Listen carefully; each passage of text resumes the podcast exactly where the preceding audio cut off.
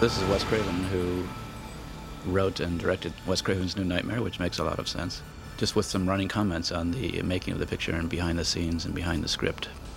The original opening of the picture was designed to be much more uh, gigantic and uh, involved Heather and her family walking through Griffith Park, and, and uh, there was an enormous earthquake, and the earth opened up and sort of swallowed her child, and she grabbed him by one foot and was dangling over space, and uh, all of hell opened up. And at a certain point, it became so incredibly expensive, uh, we had to cut it. And thus, I was thrown onto what turned out to be a very fortuitous uh, decision, which was to use what we had. Uh, that is the actual set of of uh, Freddy's ultimate hellish home as our opening, as the opening of our picture, and uh, use it as a sort of a nightmare within a dream within a nightmare, and uh, thus we ended up on the very set that we end the picture on, surrounded by the uh, the making of the picture, and, and in many ways, the, many times the uh, the actual crew members that uh, were involved in the making of the picture as well. It turned out to be sort of the overriding theme of the picture that there was very little difference between nightmares and movies uh, or at least horror movies, and very little difference between uh, one's imagination and one's life. And that uh, in order to control one's life, you had to control your imagination, and in order to control your nightmares, you, you had to control what they sprang from, which was your actual life itself. Uh, speaking of uh, people and crew members and uh, members from the actual production, uh, the principal, one of the most principal members is my uh, partner, business partner, and the producer of the picture, Marianne Maddalena. Her sitting in her chair as she did every day, and um, you know, having Heather saying, uh, "Marianne, I've got to go now." Uh, Marianne with her uh, with her head to a telephone, which is our sort of in joke that uh, Marianne was constantly seen on her cellular, trying to call the orders for the scenes to coming coming up in the near future. But Marianne and I have been working in partnership for um, almost 10 years, and has been, she has been really my uh, guardian angel and uh, sort of getting us through all of the shoals of um, production and uh, also an inspiration for just uh, many of the creative ideas that come through uh, in the making of uh, my R pictures. We decided also in this film to redesign Freddy so that he would be something that was completely other than the Freddy that was just limited to the movies themselves. The, the concept being that the Freddy, Freddy was a, a, symbol of something that was much larger and more ancient and that existed in real life. So we designed um, a, a, new wardrobe for him based on the old one, but uh, quite different. He, we gave him more stature, uh, more muscles, and uh, a new claw, which uh, of course was featured in this in this opening very very heavily. Also, just uh, thematically, I like the idea of uh, you know putting the child, sort of the the symbol of innocence, into the sort of matrix of young people who are making sort of nightmares for profit and for fun. And, um, you know, even the parents scaring his child with the little pop up uh, hand out of the Chinese food carton container. Now, thematically, here, of course, it, what you have is the, the creation sort of getting out of control, and the fact that uh, even those of us that, you know, make movies about scary things and, and sort of have fun with it are dealing with something that is essentially out of control in humanity itself, and that is our propensity for violence and sort of that devilish uh, subcurrent that runs throughout our history as human beings that um, I, I, have called Freddy and many other artists have called many other things from Frankenstein to uh, the Golem or you name it. Uh, we all try to put a name and a face on the, the uh, sort of drift towards evil that uh, runs throughout human history. Now here we begin a transition um, from the um, nightmare within the film to um, Heather waking up from her nightmare with the um, threatening of her actual husband, Chase, and her waking up in her own bed in, in the earthquake. Uh, and an interesting point with this whole theme of uh, earthquakes in, in Wes Craven's New Nightmare was that uh, this was written months before the actual earthquake in Los Angeles. We had no idea there was going to be an earthquake. Uh, it actually occurred uh, well into our shooting. Um, by early January, we were, I would say, two thirds through the film. And many of the crew sort of looked at me the day after, like, uh, what have you caused? But uh, to me, it always seemed, as a person living in Los Angeles uh, for quite a while, that, uh, you know, it was a great symbol of sort of the instability of the fabric of life itself, that, uh, you know, everything that you think is solid at any time can be challenged and become fluid. You can be swimming in your pool one day and the next day looking out and seeing it sloshing over the edges and realize that nothing was quite as safe as you thought it was. We also have a, a, one of the classic themes from my films here is that the child knows more than the parents are willing to admit. The father, especially, acting like nothing has happened, even though he realizes that he's been cut in the dream and is now cut. Um, he acts like nothing, nothing happened. Heather sort of intuits that that is what has happened, but uh, she doesn't want to talk about it because of the child. And therefore, the child is sort of uh, unintentionally left on his own because he sees the truth quite clearly, but the parents aren't willing to admit the painful truths, and so he uh, he runs a sort of a subcurrent of uh, of innocence perceiving the evil, but not uh, being allowed to share in the perception of it with those that are supposed to protect him. Now, here we have actual news footage from the uh, Northridge earthquake, which we cut into the film later after we had shot this scene. Um, when it obviously had already occurred, and we simply used uh, actual news footage of it. This little creation here, I actually sculpted myself in the oatmeal. Uh, nobody could quite get the look right. Uh, again, the child being way ahead of the parents here and, and knowing uh, that something is wrong and uh, has even put a face to it. Going away? Just for a few hours. Julie will be with you.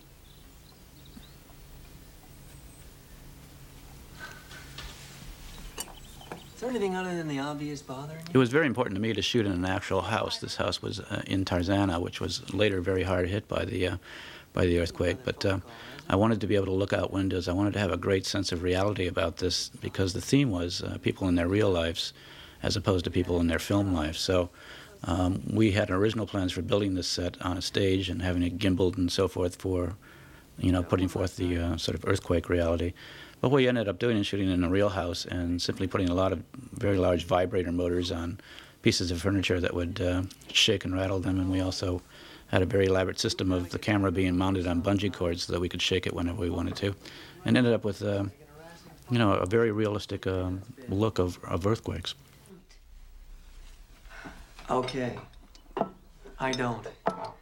It doesn't mean that it can't be over. Yeah, but what if it isn't over? Maybe you should tell me your dream. Oh, nothing. We looked a long time to find the uh, the right husband for Heather. This is one of the few places that we actually diverge from the reality. Uh, um, Heather's husband is, as a matter of fact, in special effects. He's a special effects makeup artist. In fact, he's um, worked with me many times, from Serpent in the Rainbow to the current film I'm doing um, with Eddie Murphy. But uh, we made uh, Heather's husband in the movie a, a special effects man from, uh, you know, mechanical special effects. Heather did have some reservations about playing this role so close to her actual life, and it really is a, um, it's a credit to her and her courage that she allowed us to portray so much that was very closely uh, parallel to her actual life. She has a son that age. Um, she has a husband in the same occupation. Um, many of the things, uh, in addition to the fact that she obviously was the actress from the first picture, were very, very close to, to Heather's real life. Um, we had to make a, just a very few changes that uh, Heather felt were so personal that, uh, you know, she didn't want them in the picture. But uh, by and large, she really opened her, her private life to the making of this film as well as her professional life. I'll be back in no time. I think it's also a, a, a good example of Heather's ability to expand into a much more real role than she uh, had in the two Nightmare films. Certainly, the first film, I thought she played a wonderful teenager, but uh, subsequent film, I believe Nightmare Three, I, I, felt she was a little bit, a little bit stiff and a little bit uh, narrowly used. But in this film, she expands into a, a wonderful um, range of emotions, from uh, tender caring to wisdom to uh, being able to register the terror. For instance, here where the earthquake uh, after effects caused the rocking of her own house and the, and the uh, cracks in the wall that resemble the slashes from Freddy's glove. And this begins a serious sort of uh, intervention of film reality into the reality of Heather's life, with the cracks in the wall resembling the slashes of Freddy to the first appearance of Heather in the original Nightmare on Elm Street.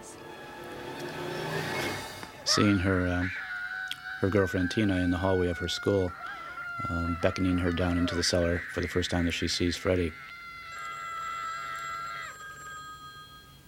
And then with the um, beginning of the phone calls, uh, the first time the audience has seen them, but um, as the story implies, that these have been going on for some time. Mysterious calls from somebody that sounds very much like Freddy, which, um, you know, at first is thought to be uh, simply the work of a demented fan, And then as the picture unwinds, we begin to realize that it is actually Freddy himself inserting himself into the real life of, of uh, Heather Langenkamp, the actress, through sort of the uh, portal of the uh, telephone system.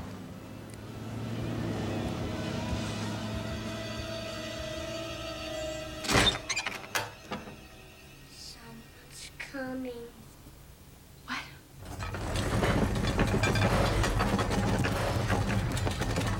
Now, this is an example of a combination of, uh, of a vibrator on top of the uh, counter that sends the oranges crossing, um, the camera shaking, and then a, single piece of monofilament rocking the, uh, the pots and pans, and you end up with a feeling of, of great reality with the earthquake.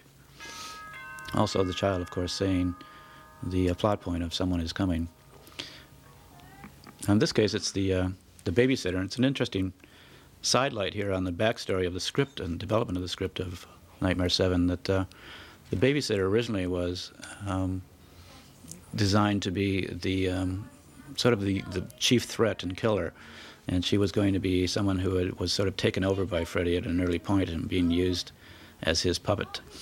And so, um, from her very entrance, there is sort of an edge to this character. Later, when we decided that we wanted to have Freddy himself be the villain uh, throughout, we um, we allowed this character still to remain kind of uh, with an edge and, and, a little bit uh, doubtful as to what her real uh, motives would be. And uh, so she's left with a lot of very strange looks and sort of brooding looks early on in the picture, and then later on redeems herself by, um, you know, punching out the nurse and defending uh, Dylan um, in her death scene.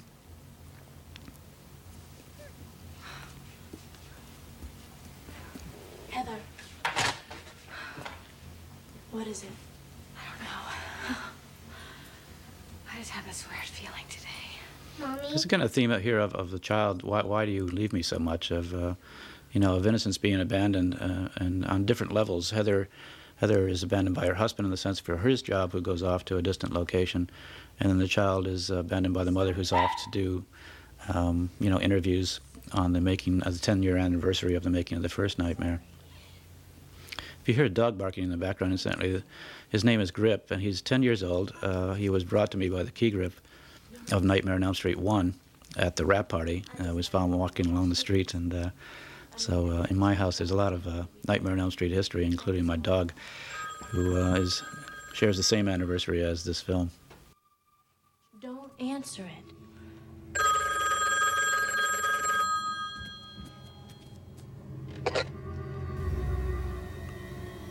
Hello. Now look at this look. Would you would you buy a used car from this babysitter?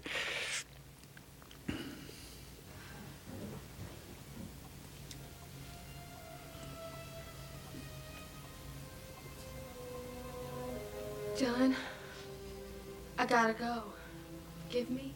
Now, this is a, for for those of us in, the- in the film business. This is a very real moment where, you know, you are constantly going away for long periods of time. The film business requires tremendously long hours, and uh, all of us in our personal relationships with uh, either men and women or with children uh, are finding ourselves in the conflict of having to go away a great deal and uh, leave our leave our loved ones alone.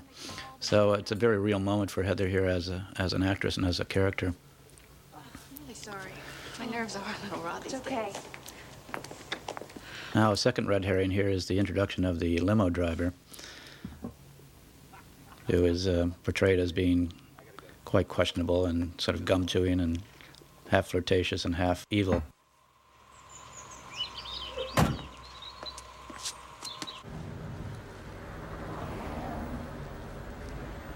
And with what he says to her, I think it's uh, it's it's it's one of the um, one of the things I've felt in my own career is that uh, sometimes you get somebody coming up to you at a convention or after a screening or whatever saying, I, I really love your pictures, and you say, oh, that, that's very nice, thank you very much, and then they'll start off on what they really liked was some grisly scene that, you know, you start to get a cold chill down your back and say, oh my God, uh, you know, with fans like that, who needs stalkers?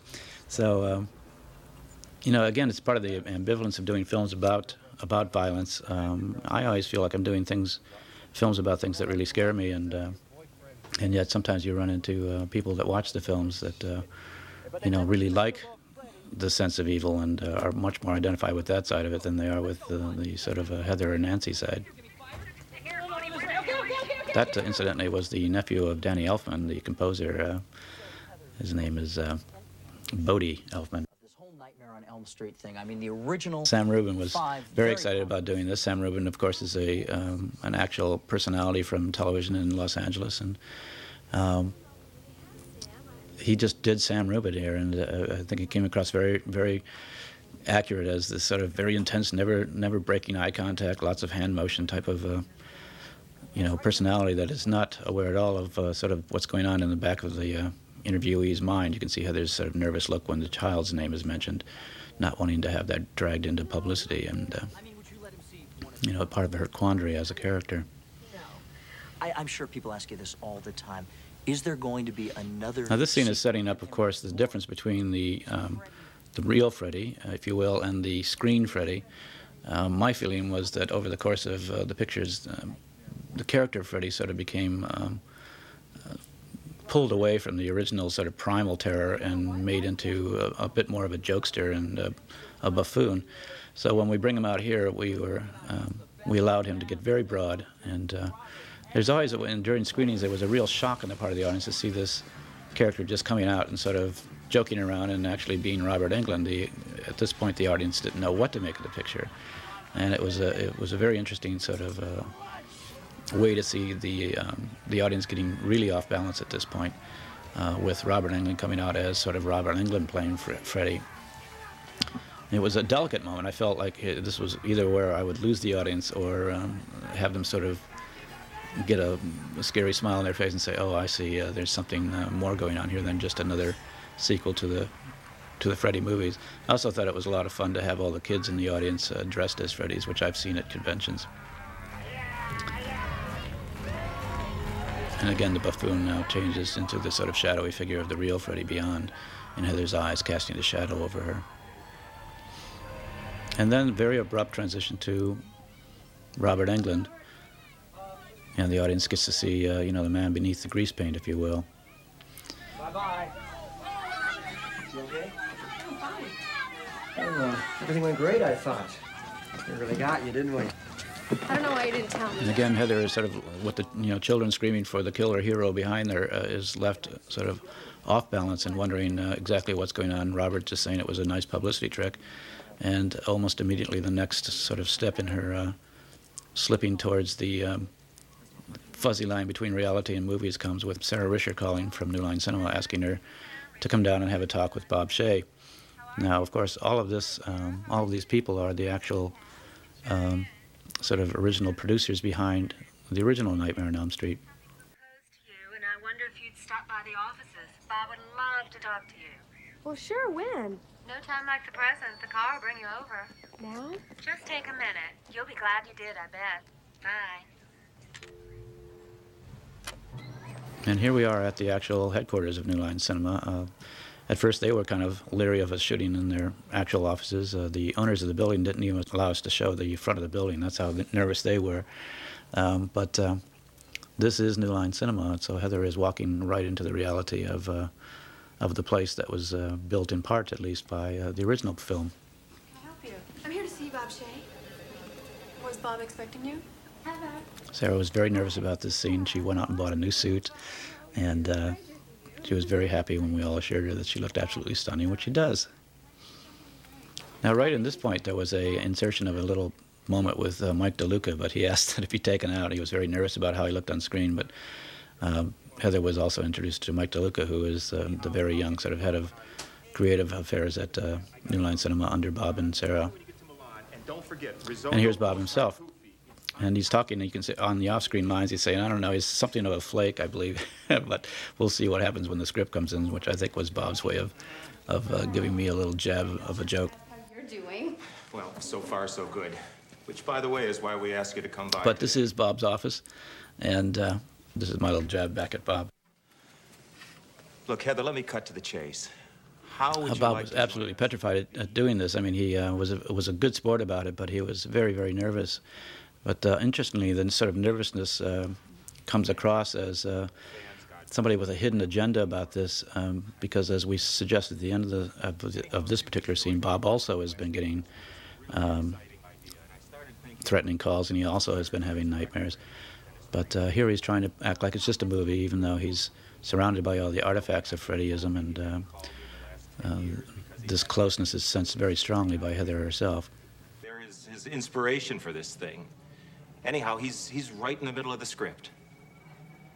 Which means he's having nightmares again. Well, he's he's very excited about it. The nightmares? No, sweetie, the script. And you should be too, because you're the star. I don't know, Bob. I'm flattered, really. This is extraordinarily close to the uh, you know the conversation that Heather and I had uh, originally uh, with when I had the concept of making a film about the people that made the film. Of at first being flattered, but also just being uh, terrified by the idea of doing something that was so close to her actual life. Match any offer that's on the No, table it's for not you. that. Look, I have a fan. Heather, you've got plenty of fans. We've been doing marketing research on you. You are rating right up there. Look, we've got Chase working on a prototype for the new glove. It's really a...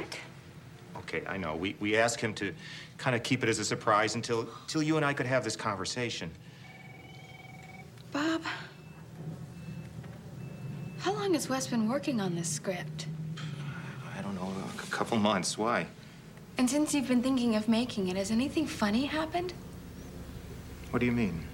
Well, like weird phone calls.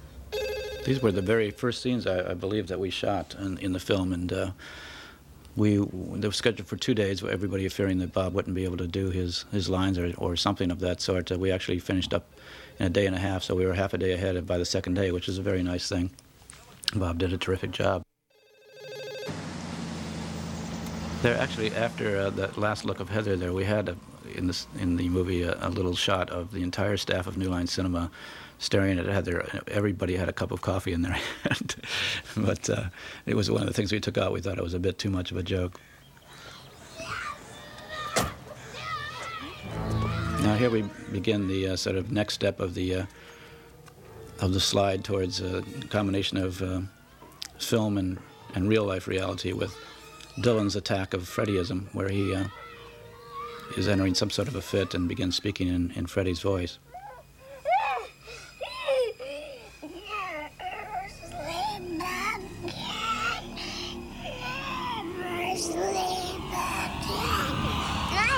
Room becomes a, a very, very important set. Uh, again, I liked it a lot because you could see out into this into the backyard and the uh, toy set and also the swimming pool. Um, it's where the, uh, later in the film um, Heather will read the story of Hansel and Gretel to Dylan, and ultimately where she'll um, enter down into Freddy's world.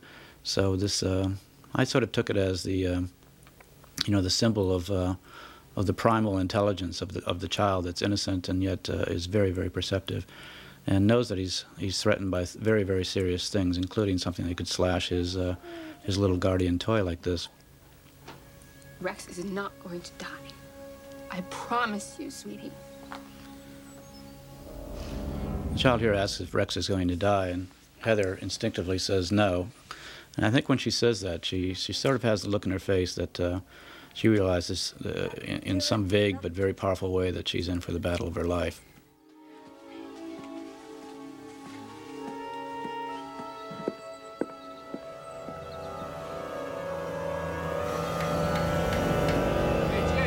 Now, here's an example of sort of improvisation. Uh, we wanted to show, uh, you know, that, uh, he was working on a movie set, so we just simply went out into our own movie uh, back lot here, uh, the place where we were all parked to do the scenes, and shot the scene. These are all of our own trailers. In many cases, uh, the people in the background are uh, are people from our own production, including Jeff Fenner, who appears four times in the movie. He's now head of my uh, development at Wes Craven Films, but uh, he appears in the television studio, I believe, in this scene, and the funeral, and someplace else. I don't know. There's many people in the production that sort of walk through. What kind of episode? He was just acting very strangely. Like, like somebody was after him. It's scary. It it scared me. He was acting like, Like what? like Freddy. Heather, has there been another phone call? Jace, why didn't you tell And me? we have the first working on it? introduction of the actual claw that will be on Freddy later in real life. Has there been another phone call today or not? This is very much the way things are handled on a set or on the, on the uh, location with these large 40 foot trailers, 40 footers they're called, and everybody has their own workshops built right into them and uh, are working on all of these uh, very grisly or interesting things. Um, I like the way that the glove has a little protective tips on the ends of the claws.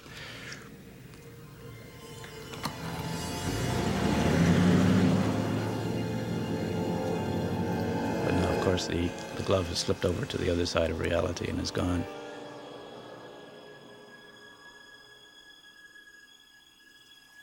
This shot was shot in slow motion, so we would have a very spooky sort of wavering of the uh, of the rippling of the water on the side of the house.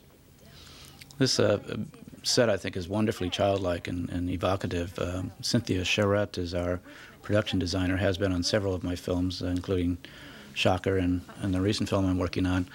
Really did outdid herself on on the, the design of this production, the warm colors, the sort of spinning, uh, almost strobic uh, child's lamp to the to the right of screen, and the Humpty Dumpty on the left. Uh, you know, sort of the figure that all the king's horses and all the king's men couldn't put back together quite the same way as when he started. The opening is big enough. See, I can fit myself.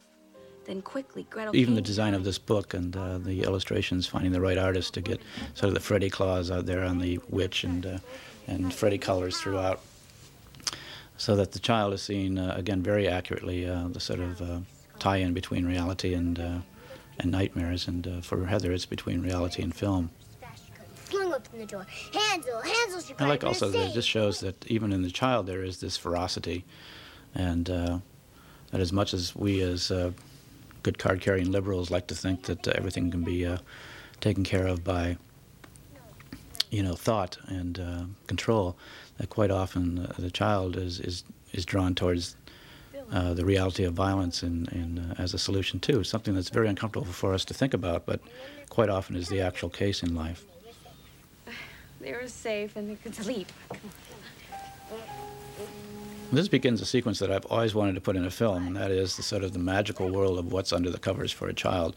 Um, I've thought a lot about what, what worlds the child has that are actually his or her own, and one of the places is just under the covers of, of, uh, of the child's bed, where quite often you play uh, with toys or go down with a flashlight or have secret meetings and use it as a tent or another world. And um, this film, of course, explores that to the nth degree. Here with uh, Dylan introducing the uh, concept that uh, his his dinosaur Rex is his guardian that keeps Freddy from coming up from the foot of the bed. To an adult, of course, this seems like just a child's delusions. Um, but as uh, as the child knows, uh, you know, this is really the portal to the imagination and to the subconscious and the id, if you will, of humanity, and uh, it is very, very real. It doesn't matter whether you can crawl down to the end of the covers and pull them up and just see broken toys. Um, there is also there a portal down into the netherworlds of uh, of ultimate reality.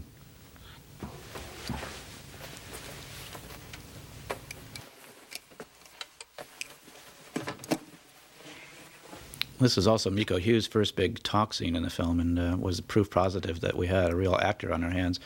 Um, Miko had uh, had uh, been acting for quite a while. He was in Pet Sematary as the little child that came back from the dead and killed the grandfather, and he had been in uh, several other films. But this was the first time he had a really large, speaking, dramatic role, and uh, he just came through like gangbusters. Here, he, he has a wonderful range of uh, of um, sort of impishness and tenderness and uh, fear and and wisdom that is uh, is very very strong. If The birds don't eat him first.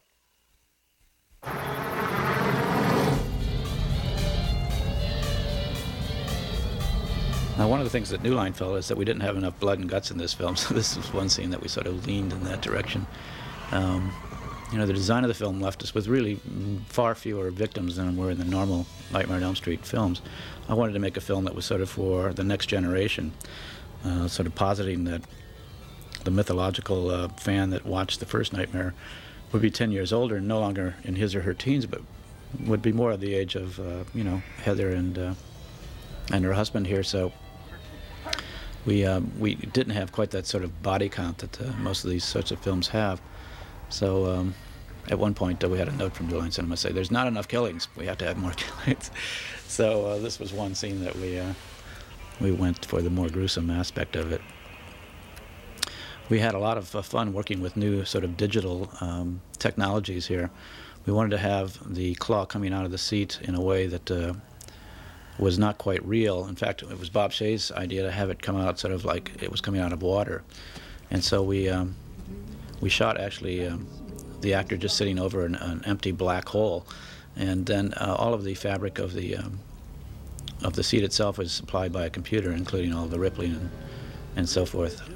And we went, we went uh, back into this optical, I would say, 15 or 20 times. It was very, very difficult to actually get a program or an algorithm that would give us uh, accurate rippling, but uh, eventually got it. I think got it, got it right.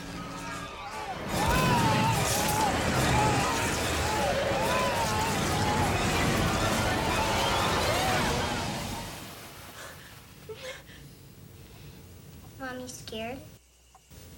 When I finished this film, I also noticed, uh, realized something that was very, very personal, and that is that several aspects of Dylan's life were very close to my own. When I was five years old, which is uh, about how old we were portraying Dylan, my father died suddenly of a heart attack, and I remember very clearly uh, the moment when my mother got the news, and um, it was very, very close to uh, the way that it happens right here. And there are several instances in the film where this uh, parallel became clear to me after the film was made, which was very strange for me and very, uh, very moving. I actually realized the first time when we were laying in the music or recording the music in, uh, in Utah, and uh, suddenly realized that in many ways Dylan was myself as a child.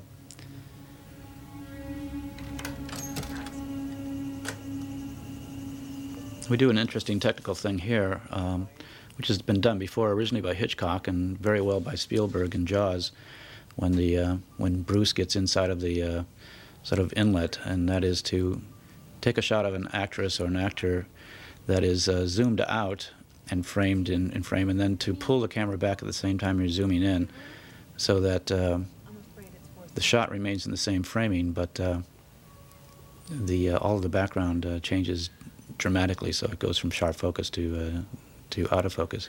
It's a way of isolating a character and also just giving a sense of sort of hallucinogenic change in things.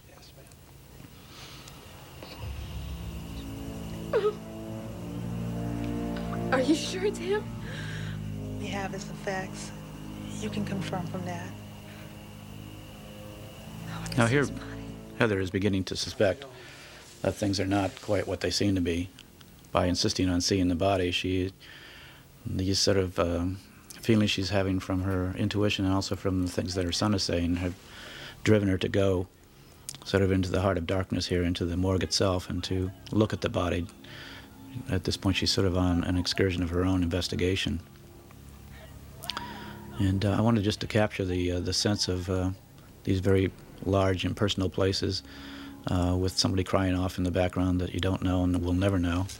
And um, bodies in the corridor sort of left there as like cordwood waiting to be processed.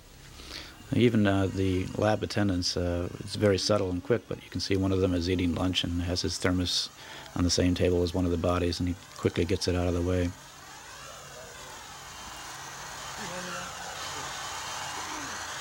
Excuse me. Can I help you? Porter. Chase Porter.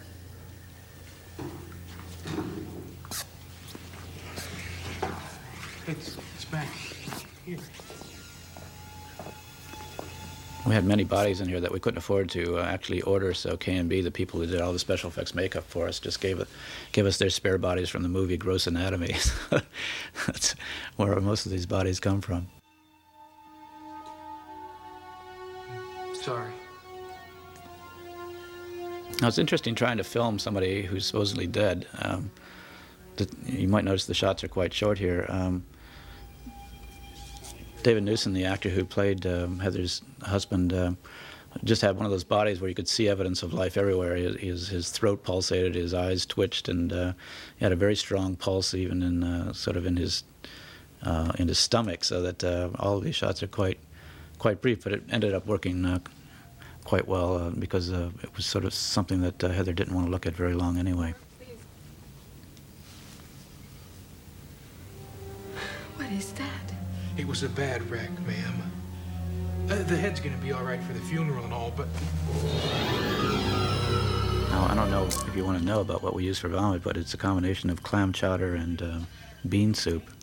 And uh, the concept of that is that it'd be something pleasant to have in your mouth, but it turned out to be such a rancid combination of foodstuffs that people were actually getting sick just smelling it. I did that. Well, they said the truck was tore up something awful, so, so you can imagine him not being in, well, exactly top shape. It looks like I think this scene captures very well the sort of idea that Heather is asking questions that begin to sound insane, and the guy is saying, "Yeah, it looks like he was Claude." So, uh, you know, it never occurring to him that the victim would have actually been Claude, just that's what it happens to look like.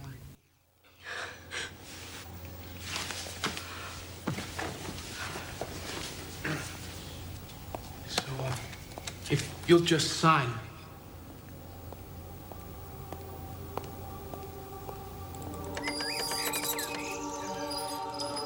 God is our hope and strength, a very present help in trouble. This shot always reminds me of Jacqueline Kennedy at the uh, at the funeral for JFK.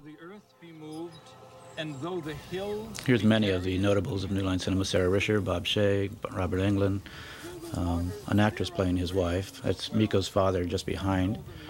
Um, myself and Nick Corri from the original Nightmare on Elm Street.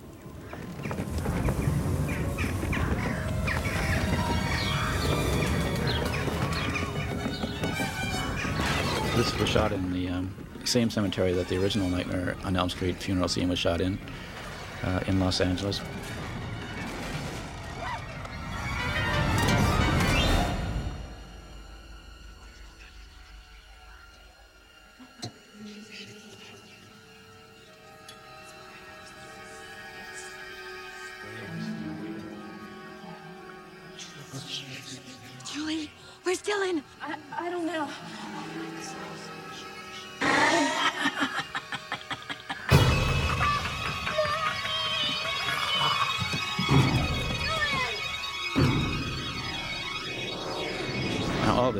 Here were shot on a special little separate set on the stage. Um, up angles, of course, being shot at the cemetery. An interesting case of uh, things being uh, so wonderfully merged by just film uh, editing that you can never, even as a filmmaker, remember that uh, these things were done uh, on a stage. Uh, also, a very interesting bloody tear here that appears, if, especially when you see it on film, on the husband that worked very hauntingly to uh, give this sort of sense of combination of gore and, and tragedy. Oh, oh what happened? John Saxon, of course, from the first film, playing uh, the friend of Heather in this film, uh, both actors, and uh, again, part of the parallels with actual reality. And the minister just saying, basically, I hope you get home safe, not being able to say anything at this point in the face of this kind of madness. There's Nick Corri on the left, and she, he's standing next to Tuesday Knight, who was the star of uh, Nightmare 4.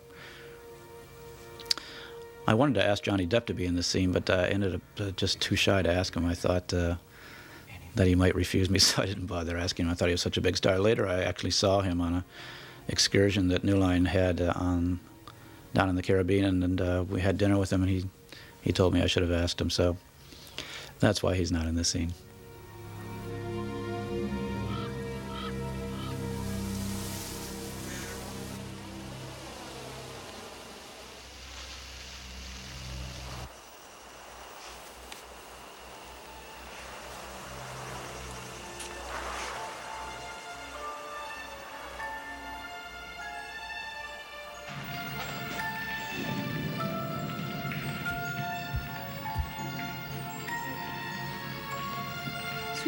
Scene uh, was um, there was a, a lot of pressure from uh, New Line actually to take the scene out. The film was running longer than they wanted it, and they felt, uh, you know, that there were too many instances of Dylan sort of freaking out or, or acting weird.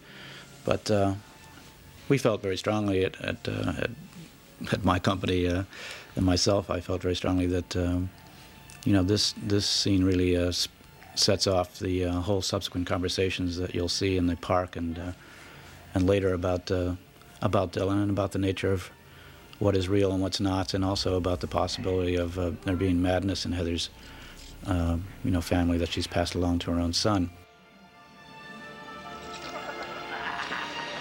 I also liked very much that it showed Nancy in the boiler room at the time that, that Freddy steps out which I think is exactly what's starting to happen here in the uh, course of this story. Dylan!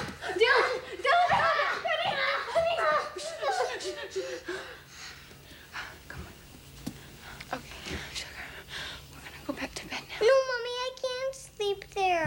Little casualty, of, I, th- I think that perhaps wasn't needed but was interesting was that when she said, Did you see him in the film here? He looks over and says, uh, What film or what movie? And you see the television set is not only black, but it's unplugged. Did you answer the phone? Dylan, where did you hear that But uh, we do show that later as the television being unplugged uh, in the final scenes. And uh, of course, it remains unplugged throughout the whole film after Heather pulls it out at the very beginning, saying, I don't want you watching that stuff. What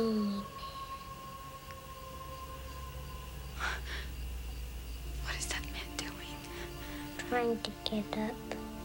I think it's also a terrific scene for Miko again. Dylan!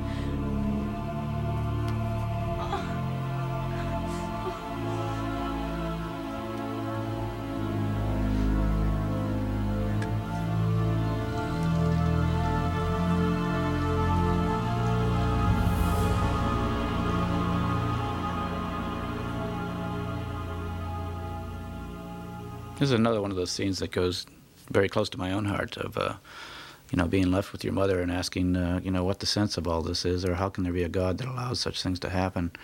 Um, I think children ask those kinds of questions that sometimes they challenge the very foundations of our belief systems, and they ask them in the most disarmingly simple ways.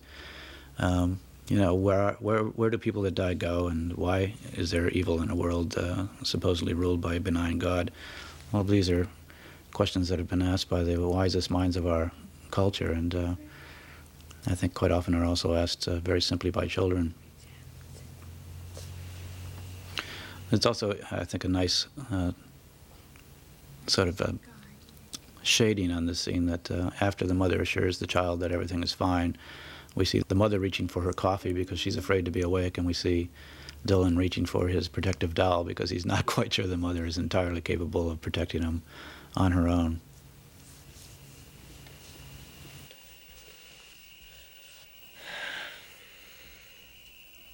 Can you come with me in my dreams?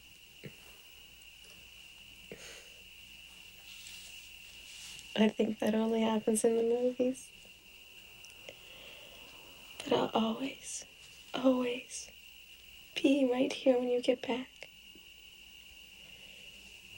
And I'll make sure that nobody gets your toes. Uh-huh.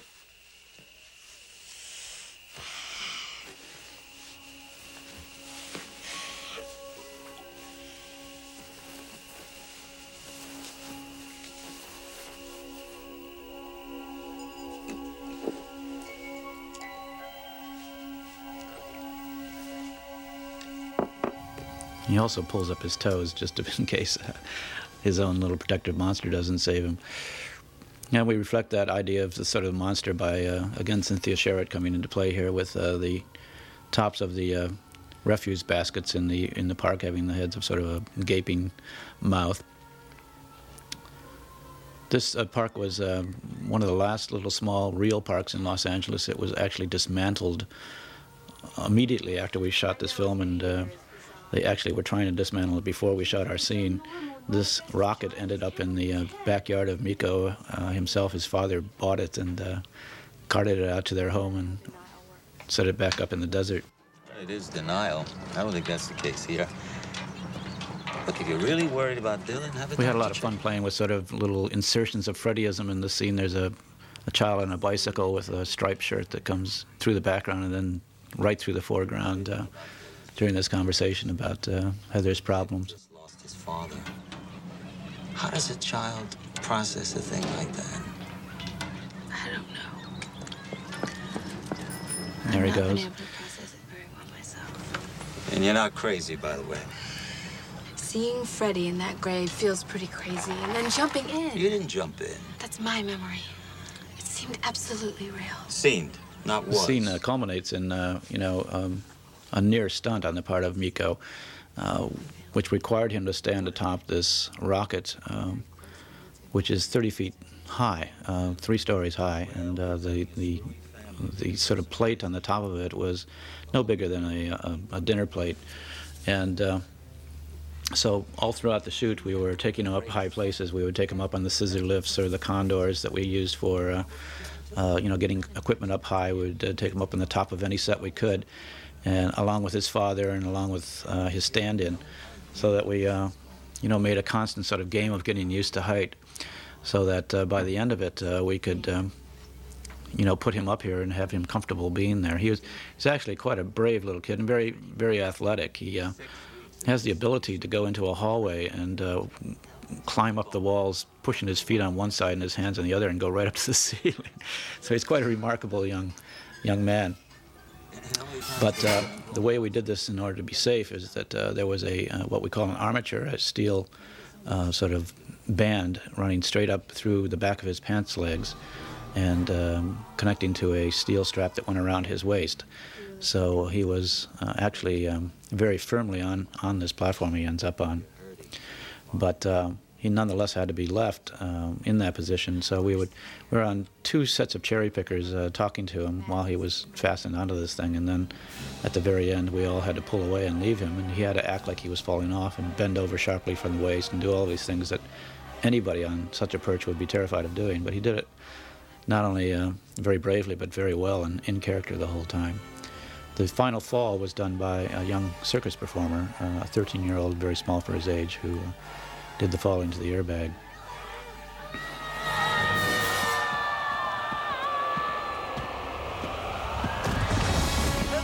The catch was done by the circus performer and a stunt woman, and uh, looks incredibly real. And I think was probably more dangerous than the fall into the airbag in the sense that he had to fall onto a human body rather than into something soft.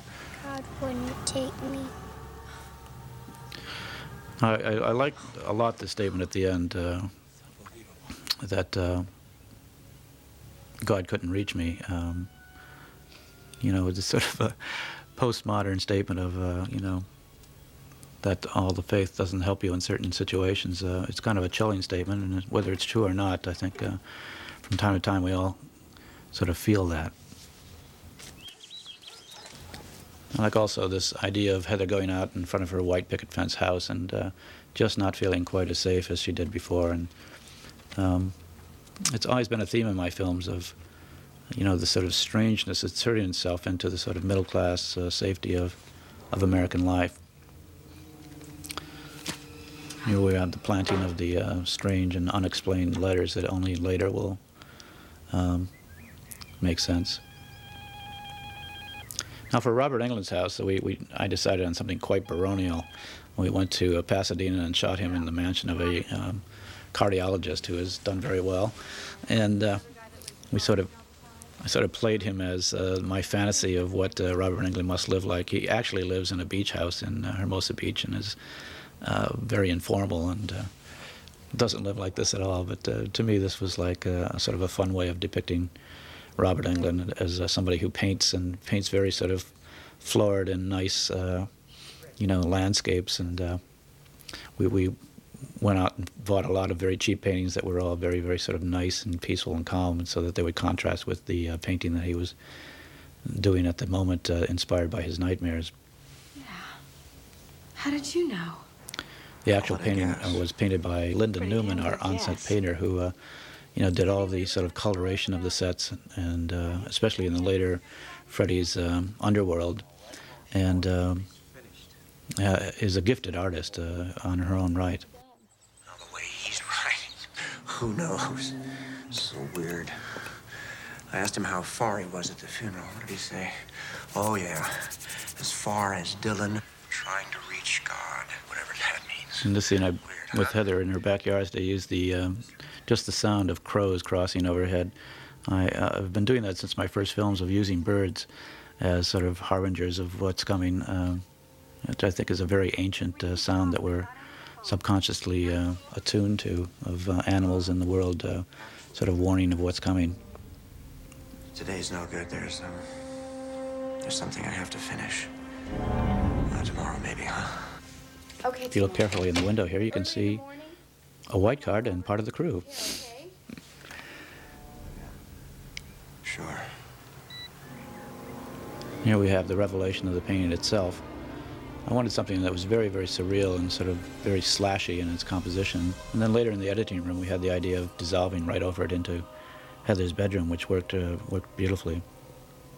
Now in this scene, you can see that lamps and the bed itself is actually moving if you look carefully. It wanted wanted it to be very subtle, but uh, everything in the room was on gimbals or levers and was moving very subtly to give an idea of a world that was coming um, sort of unglued at the seams. We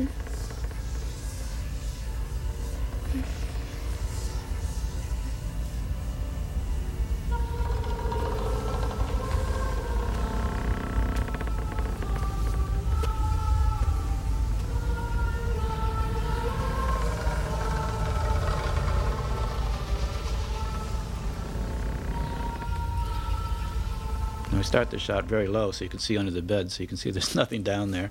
Um, because later we'll have things coming out of the bed. It actually involved a uh, special effects technician being inside the, the mattress in a most excruciatingly uncomfortable way, um, manipulating the claws that came up. He then had to be pulled by other special effects people by his feet uh, because he wasn't able to obviously move in such a cramped uh, and confined space so that uh, the claws could travel uh, across the bed. These were special claws that were razor sharp and uh, had to be in order to cut the sheet this way. So uh, obviously everything here had to be done incredibly precisely.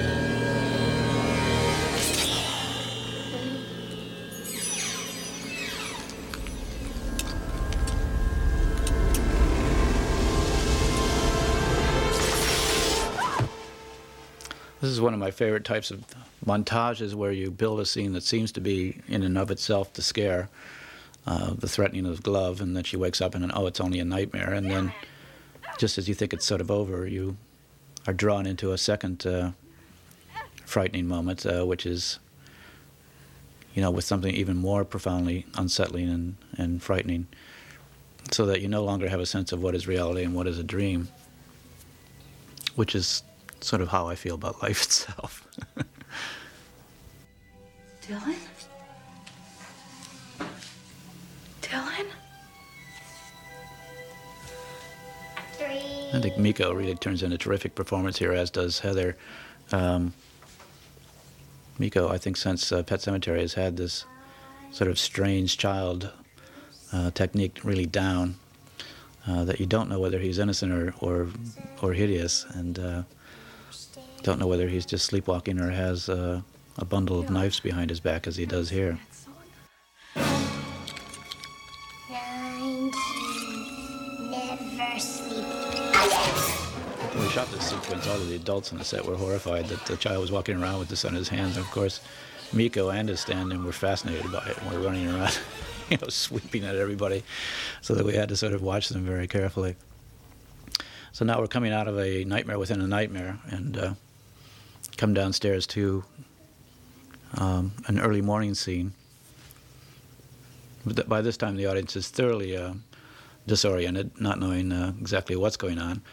And uh, we come down into uh, a, a nightmare that actually takes place in waking life, and that is um, Dylan having found all of these pieces of paper with individual letters on them and strangely composed them into the message that was intended, clutching onto his protective toy. This is exactly the same position he was standing in when he said, Someone's coming. And then we have the reprise of the uh, notorious tongue out of the telephone from Nightmare on Elm Street 1. Yes. I touched him. Dylan throwing up the foam like this involved us putting sort of bicarbonate of soda in his mouth and then giving him a swig of water just before we went on the tape, um, which he hated, but uh, willingly did about six takes of. And then it was an even later inspiration to have the phone coming out of the telephone as well. It's a good example of the sort of collaboration that goes on on making of a movie, uh, where everybody is funneling in ideas and sort of uh, cross-fertilizing uh, themes and ideas from the original script. What's your trigger event? Trauma. Now here we have the introduction of uh, Dr. Heffner, which was intentionally uh, sort of a backhanded tribute to the head of the MPAA until just this year, um, Dr. Richard Heffner, who uh, was the bane of my life for much of my film career, uh, censoring virtually every film I made and causing me to make cuts that I didn't want to make. So uh, he ends up uh, having his namesake in this film, who is the doctor who thinks that Heather and what she does is, is pretty screwed up and uh, causing the, the problems with this child.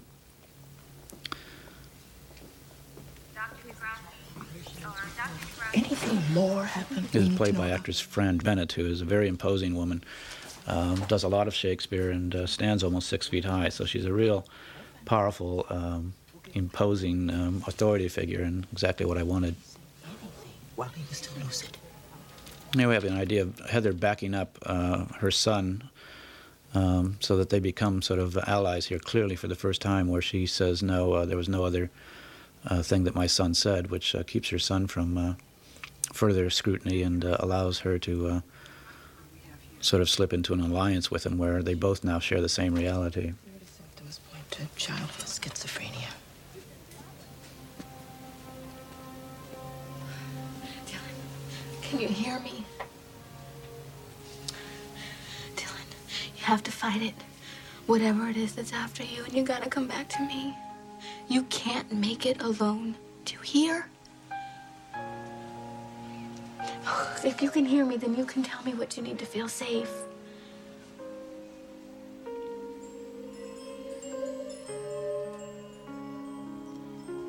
Rex? Is that what you want?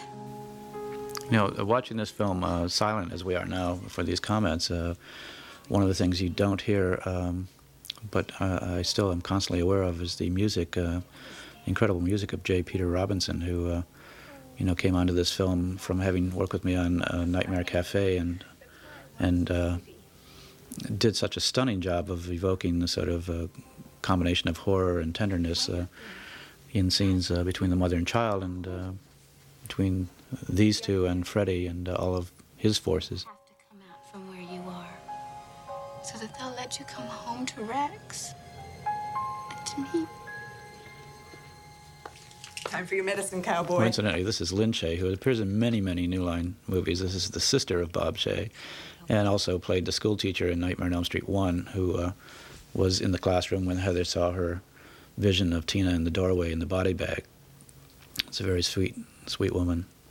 Well, I've used in other films too. Um, one of my Twilight Zone, she had a starring role also. Good, good. At a boy. Come on, now lie down and take a little nap. You should get some rest too. He's going to be fine. He's going to do some tests, and then you can come back later. Can you get that other side, please? I, I grabbed his things. These are his favorite pajamas here.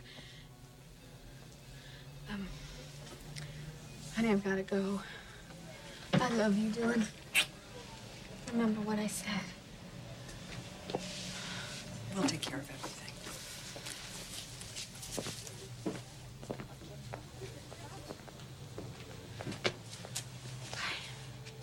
Now, again, this is an important moment where the child represents the side of uh, of our own minds that refuses really to uh, to be clouded. You know, it's it's pre Mother's Little Helpers. It's uh, it does not uh, like to take anything that would cloud its vision, and will only feign sleep, but really be quite wide awake.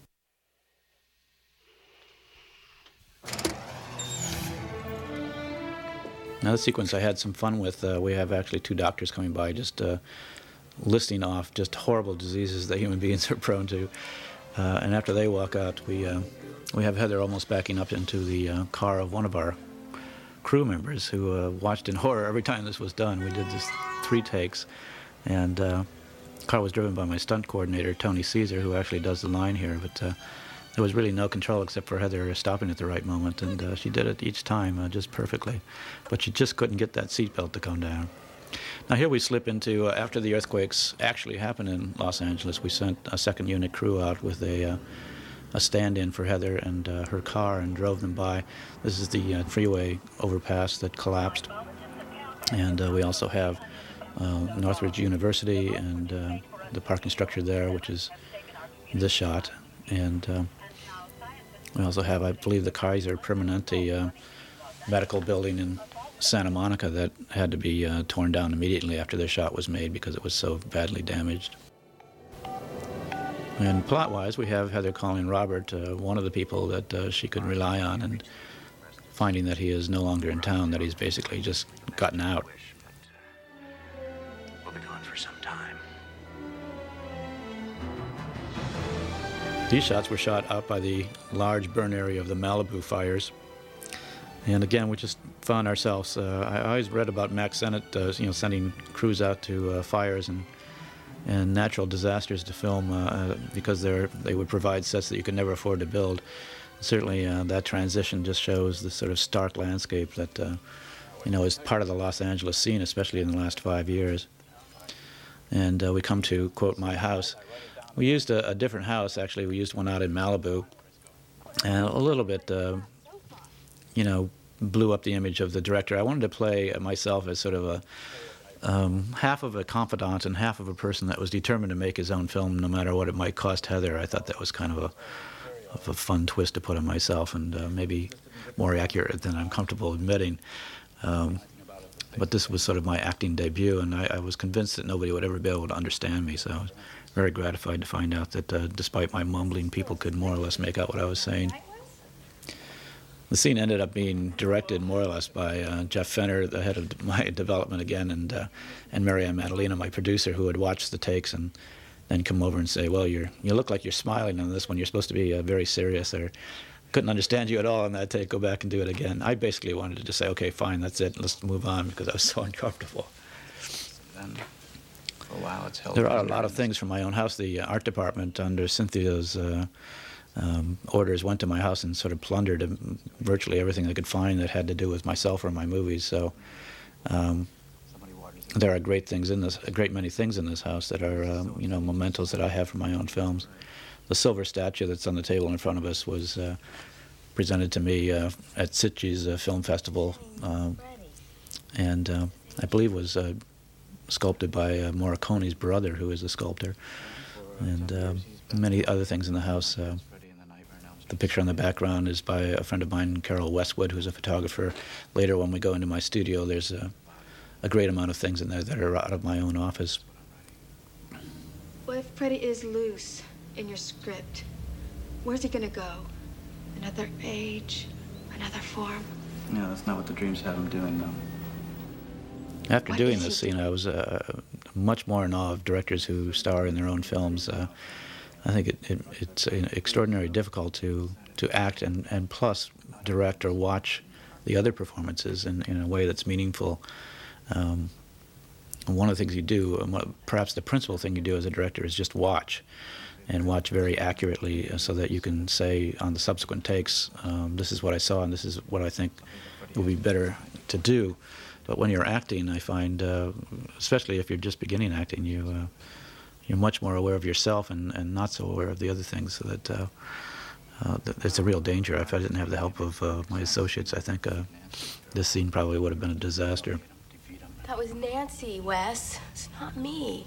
Yeah, but it was you that gave Nancy her strength. This scene also, of course, was very important in a plot sort of way. We, uh, a friend of mine, um, Rob Cohen, the, the producer director, uh, once said that there's always a point in a film where you have Johnny Explainer, and that is somebody who sort of lays out the basis of the uh, of the conceit or the idea behind the uh, presentation of reality. In this case, that uh, that there is a Freddy outside of the films that uh, has has and is eternal. Now, just to take a moment, now coming to my studio, you see uh, there's a picture of Diamanda Galás there on the wall, who is somebody I admire a great deal, and also a painting by um, American painter J uh, Charles Ford of something called the name of the theater, but it actually features Nightmare on Elm Street on the marquee. I saw that in a gallery in New York and bought it. Uh, behind us here in the uh, studio, you see pictures from the original Nightmare on Elm Street directly behind of Heather and um, all of her co-actors and Robert Englund with a Walkman uh, on his head. And uh, many other things from my earlier films. But anyway, going back to that, that scene just briefly, it, you know, it's very important that uh, there I lay out the concept that uh, what I what I imagine is solving the problem of making this film, and that is uh, having had six sequels and having killed Freddy off very thoroughly in the films. Uh, when I originally talked to Bob Shaye about doing the film, I, I said I can only do it if I can find a way to bring him back that isn't uh, isn't risible, isn't just stupid, you know. And Bob uh, and Sara agreed with me, so.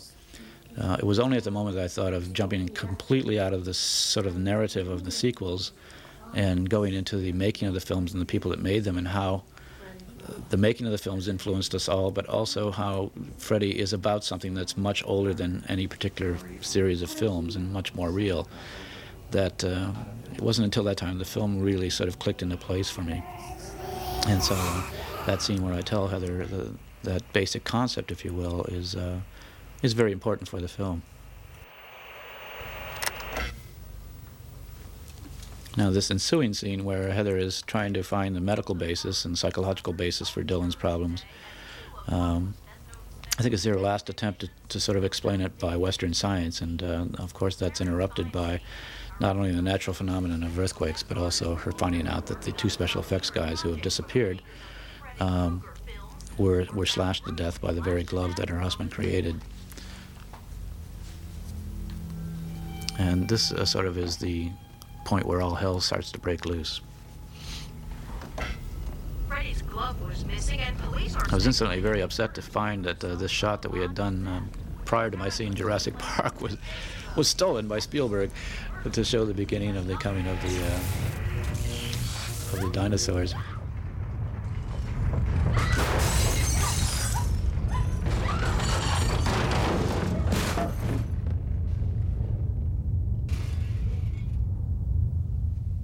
Now, this this scene is uh, interesting because it's it's sort of the emergence of Freddy into real life, and is uh, parallel with the earlier films, um, Nightmare on Elm Street one specifically of uh, Heather being burned in the during the classroom nightmare when she goes down into Freddy's boiler room. She wakes herself up by uh, putting her hand against this hot steam pipe and wakes up in, in the classroom and looks at her arm and there's a a burn mark on it, and uh, that's when she realizes that what's happening in dreams can affect her uh, physically. At this moment, she discovers that the coffee pot that she had on her bedside to keep her awake was has been spirited away and smashed in the closet. So the source of her uh, ability to stay awake has been removed, at least uh, symbolically. And the next instant, we know Freddy strikes. Miss me.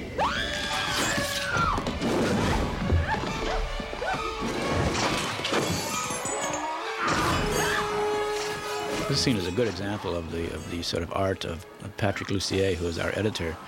Um, a discovery, I, I, I, like to think, of, of uh, mine. He worked for us as one of two editors on Nightmare Cafe, a, a very short uh, television series we did in Canada. And I liked his work so much, we kept in touch. And uh, I told him at that time that, uh, that my next feature I would like him to cut.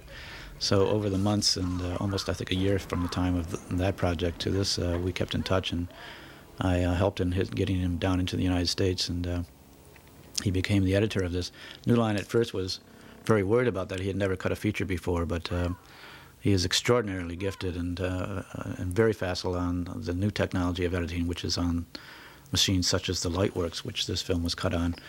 So that uh, shortly after you shoot a film, you can be looking at a, a, what appears to be a finished cut. It would be typical on this shoot to be shoot a major sequence and the day after uh, or the day day and a half after to have a complete cut, including sound effects and music, that you could look at and see exactly what you had, and also was very inspiring for actors and uh, for crew. I had this really terrible dream about Dylan. I had to come and see him. Uh, you must think I'm crazy. No, I don't. Is he all right? Oh, this is sort of the beginning of the transformation of uh, Tracy Middendorf's uh, character of uh, the babysitter, where you realize that she's been having bad nightmares too, and it's she's swinging over into the side of those who are being victimized by Freddy. of course, for Heather, it's the discovery that uh, she has truly been wounded by this encounter with Freddy, and uh, for the doctor, of course, it's a sign that this young mother is completely unstable and unworthy of uh, having responsibility of the child, which, of course, for both Heather and for Dylan would be their worst nightmare. I need to see Dylan. In the background, you see uh, a trio of nurses. One of them, you uh, see later, there's a nurse uh, who was actually my daughter Jessica, who uh, has a small role in this film. Ha- has done a lot of ca- cameos in my in my films. This, she's now uh, not in the business and is teaching uh, junior high and high school. They are. It happened in tonight's earthquake. It happened just 15 minutes ago. I think in this scene, Heather represents me and the doctor represents Heffner of the MPAA. We're basically saying, you know, you are screwing up our kids by uh, being involved in these sorts of things. And, uh, you know, um, Heather and myself feeling like we're dealing with things that kids see and, and perceive very strongly and, uh, and that we ourselves have experienced. And uh, if you don't do art about it, uh, you, you, in a sense, will be more mad than ever because you won't be acknowledging some of the most important primal truths. The man from your films? Freddy Krueger? With the claws? Is that who he's afraid of?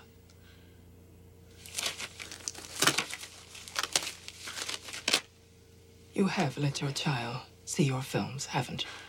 This to me is, is sort of epitomizes the argument that uh, you know by showing kids scary films you cause them to do scary things.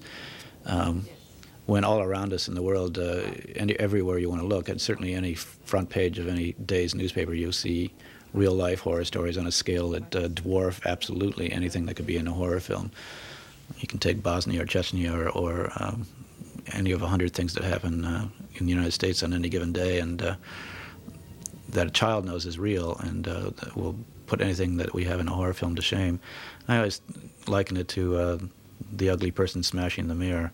Um, it's not the mirror that's ugly; it's uh, you know what is reflected.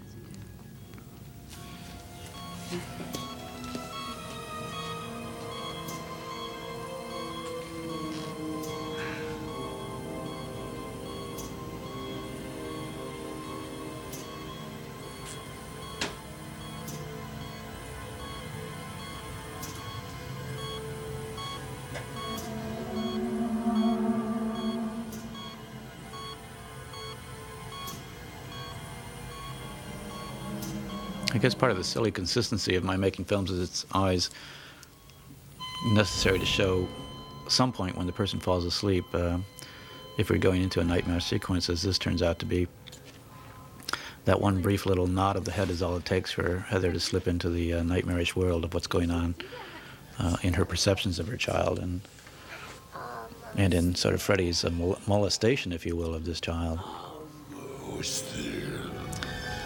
Now, this particular moment of disgust uh, was uh, att- attained by having a sort of a, a, metal tube that ran up the side of Dylan's head and uh, swerved around into his mouth in, in, such a way that you couldn't see it from the side.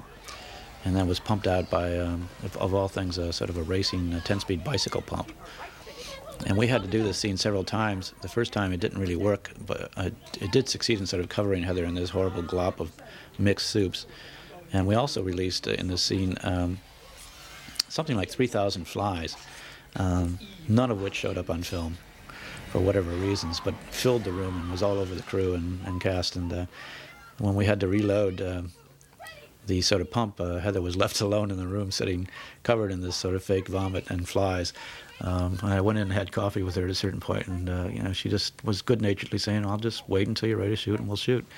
But after the entire scene was over, she made a point of coming up to me and giving me a huge hug, which smeared me with the stuff too. We took him. You looked so exhausted. Frankly, we didn't want to wake you. Besides, the young woman Julie I forgot to mention also the uh, the streak of silver hair in Heather Heather's uh, hair, of course, is the same thing that happened to her Nightmare One too. So we did a great deal of sort of cross uh, pollination between the two films, of Heather being pulled back to the situation of uh, the first Nightmare when she was the original actress that uh, did battle with Freddy. This again is, is my daughter's little cameo here. Uh, and there's also an interesting continuity thing here that uh, takes place. If you look at uh, the position of my daughter's hands uh, in this encounter with the doctor, at in this angle. He seems to be suffering from acute sleep deprivation. I don't think she ever lets him get sleep. Her hand is down, and there it's up. Where is he? Heather. I've uh, got someone here who wants to see you.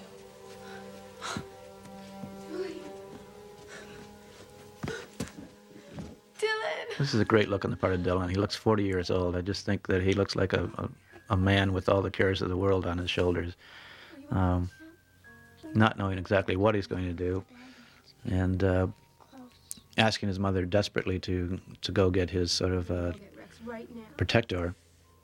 And when she fails, uh, he ultimately is on his own and must uh, make the journey back to the house himself. I'm sure you understand. So we're sort of working off of dual heroes here. One is Heather, and one is the child. Um, the child, in, in some ways, being even more important because he is, uh, you know, the purveyor of, of the innocent viewpoint.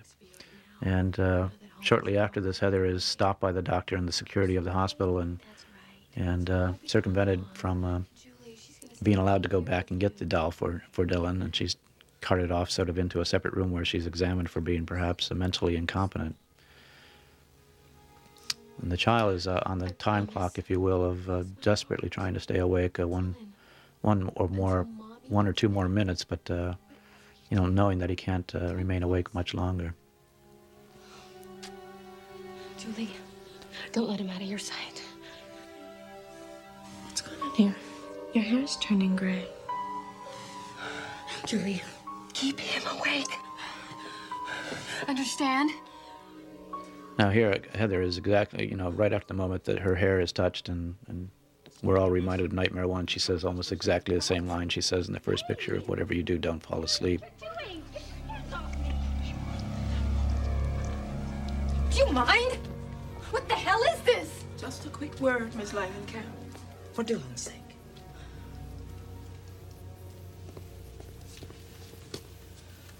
Well, we've had an exciting day, haven't we, Miss Langenkamp? One, two,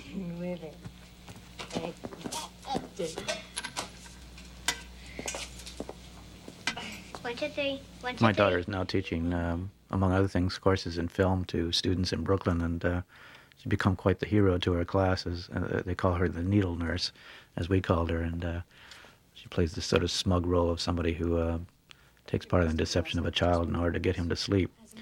You know, of course, in the larger sense, it's, uh, this sort of impulse on the part of the controlling society to have uh, all of us anesthetized has always been sort of a key theme of my films. That uh, you know, the central necessity to remaining free and independent or in control of your own life is to remain awake in a conscious sense, and uh, you know, to know the true information and to uh, see through the lies. This is also uh, Tracy Middendorf's uh, sort of turning point, when she punches the uh, the head nurse. Uh, everybody in the theater cheers, and uh, everybody knows that she's on the side of good and not evil. And I will.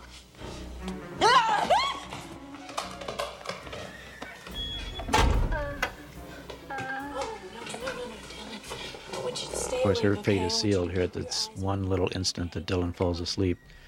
Uh, he's ma- managed to stay awake the whole time on his own, but uh, through this deception, he's drugged and, uh, for a moment, just a moment, loses consciousness, and that's all it takes to uh, seal the fate of uh, of Julie. Meanwhile, um, you know, it's counterpointed by this scene of Heather being grilled by the doctor and security, um, who have all obviously concluded that she's quite mad. Have you been suffering from any delusional events, Miss Langenkamp? Mm-hmm. This man from your films, Freddy Krueger. Have you been seeing him? No.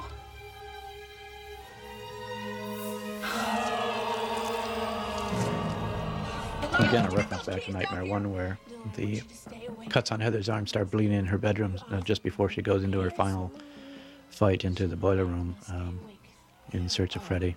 Drugs and treatments, Miss Langenkamp.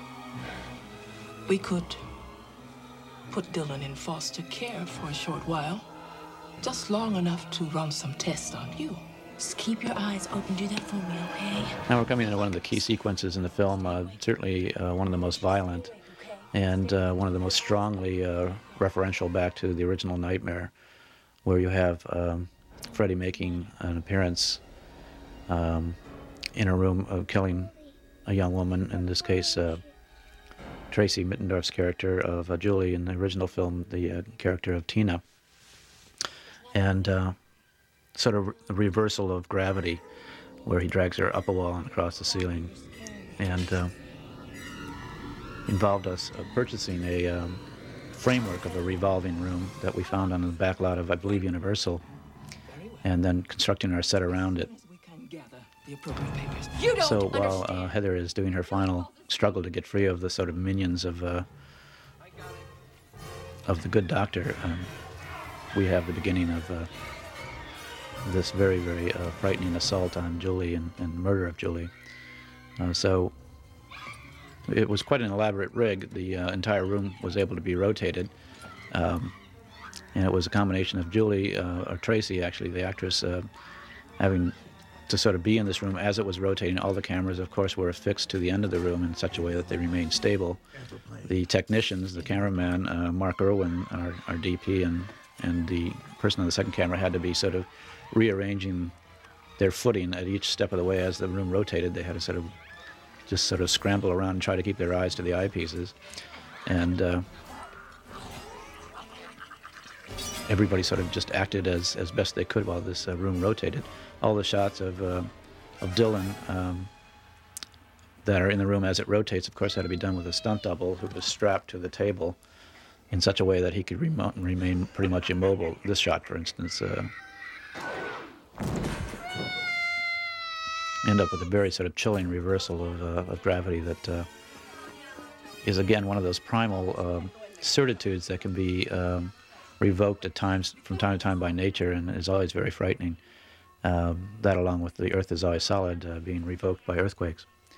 There's a moment here where Heather uh, elbows the nurse in the gut and uh, sends her stumbling away, which is interesting to note only because it was completely unplanned and the actress playing the nurse was unprepared for actually being elbowed in the stomach.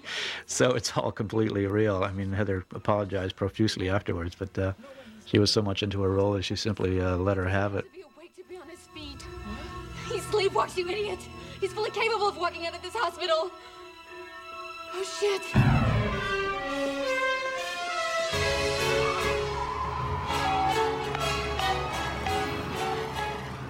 Now we're moving towards one of the uh, big set pieces of the film, which is the chase across the freeway in Los Angeles. I, for years and years, I'd always felt while driving that uh, one of the most frightening things you could ever put in a film would be a sequence, a fight sequence or a flight sequence of some sort that was in the middle of a freeway at night, because everybody travels at such great speeds in Los Angeles, and I can't think of a place where you'd be more unprotected than being afoot on a freeway uh, in the middle of the night.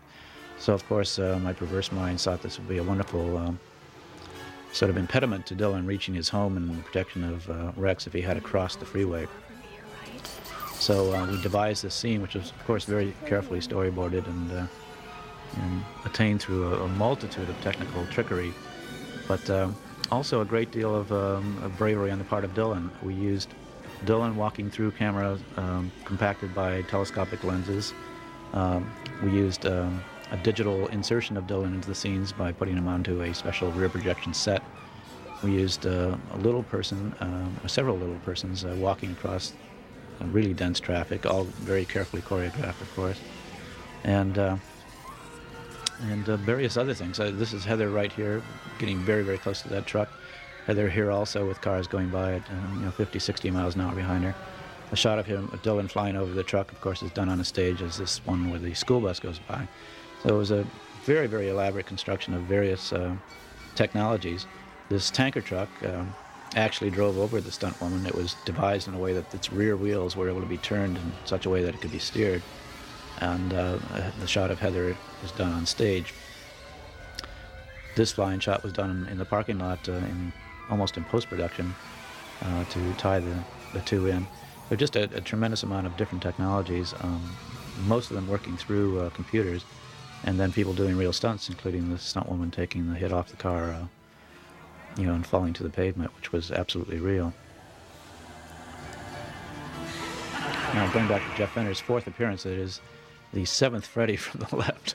we every, we dragged everybody into uh, getting into these masks. Um, so it was all crew members and extras and uh, drivers and everybody else we could we could get to, uh, you know, be one of the Freddys here. The, freeway sequence was absolutely exhausting. The temperatures were very very low. We were using water a great deal, and it, it always felt very dangerous. We were all extremely glad to get off of it when it was over and uh, not have anybody hurt whatsoever on it.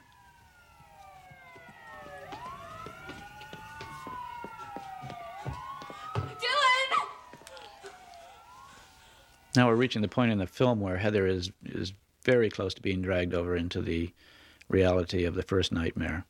Um, the um, appearance of John Saxon, and his friend, slides very eerily into his character as um, her father in Nightmare One as the police lieutenant. The uh, Dylan with the slash marks on his on his uh, pajamas tell her that uh, what was happening was real. And uh, very shortly, she will be sliding into very much of a representation of herself as Nancy rather than herself as Heather Langenkamp. So it's the final blurring of the reality between what is acted and what is lived. Here, John is actually saying, you know, lines that uh, are from the original Nightmare on Elm Street. Uh, when Heather was calling her father, who was across the street uh, investigating the death of Johnny Depp, and she says, "I know who did it now. It was Freddy Krueger." And the father says, "Yeah, sure, right." Here, John Saxon says exactly the same thing. They go outside for this scene uh, away from the child, leaving the child alone. His head turns towards the bedroom. He knows exactly what's happening.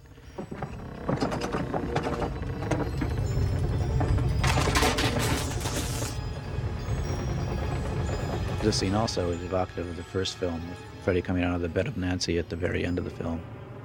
What the hell is going on, Nancy? Why are you calling me Nancy, John? And here's the transition. John Saxon, the actor, asking Heather what's going on. And the next time she turns around, it's her father, Lieutenant Thompson, who's right back in the original film. Before you make yourself and that kid nuts.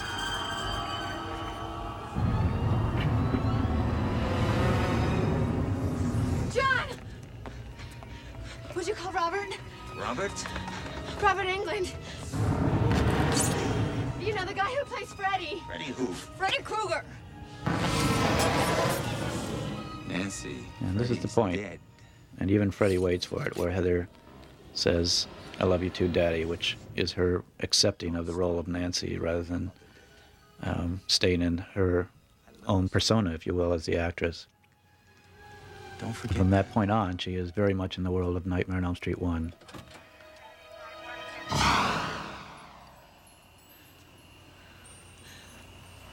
I love you too, Daddy.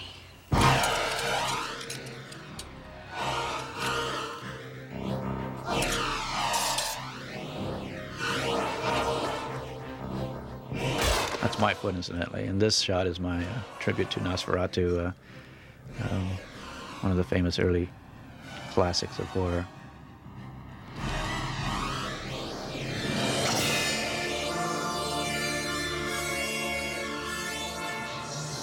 Yourself some rest, Nancy. And suddenly, John Saxon is no longer in his silver car, but he's in the old car of the uh, police lieutenant. Pulls off with the light, uh, light swinging, and we actually shot this on the original street of Nightmare on Elm Street, uh, which is right in right in Hollywood, off of Sunset Boulevard. Heather turns around, or Nancy turns around, and finds herself in front of the original house.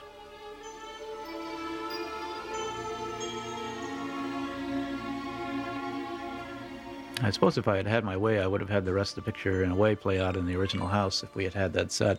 Early on in the project, Sara told me that they had all the sets of the interiors of the house, and I thought we would go and uh, have her actually run into the original Nightmare house, but it turned out to be too expensive, and I think they were not as available as Sara thought. And initially, I thought that was kind of a loss, and we had to go back to the original house. But looking back at it, I feel like if you had run into a completely strange house with all of the sort of resonance that has taken place throughout the film, Heather grabbing, you know, a knife from the same rack that Dylan had made his little clawed hand, the same television set play in the film again, I think we would have lost a great deal. So, again, I think it was one of those things where budget uh, came in and imposed uh, a restriction that turned out to be a blessing. And here we see uh, John Saxon saying the same lines uh, as the character that uh, he said just moments before in the house, uh, before Heather had to assume the role of Nancy. She finds herself in the original pajamas. Interestingly enough, I had kept, I don't know why, but I kept a big box in my garage for 10 years of all the original wardrobes. So we had the original pajamas, we had the original um, jacket of John Saxon. We actually had many of the, of the same pieces of wardrobe that we were able to use again. It's also an interesting way to see who had put on how many pounds. now we move into the sort of uh, you know reiteration of the theme of Hansel and Gretel, with Dylan leaving his trail of breadcrumbs. In this case, the sleeping pills that the hospital gave him that he refused to take. That leads Heather to the final uh, portal of Freddy's world.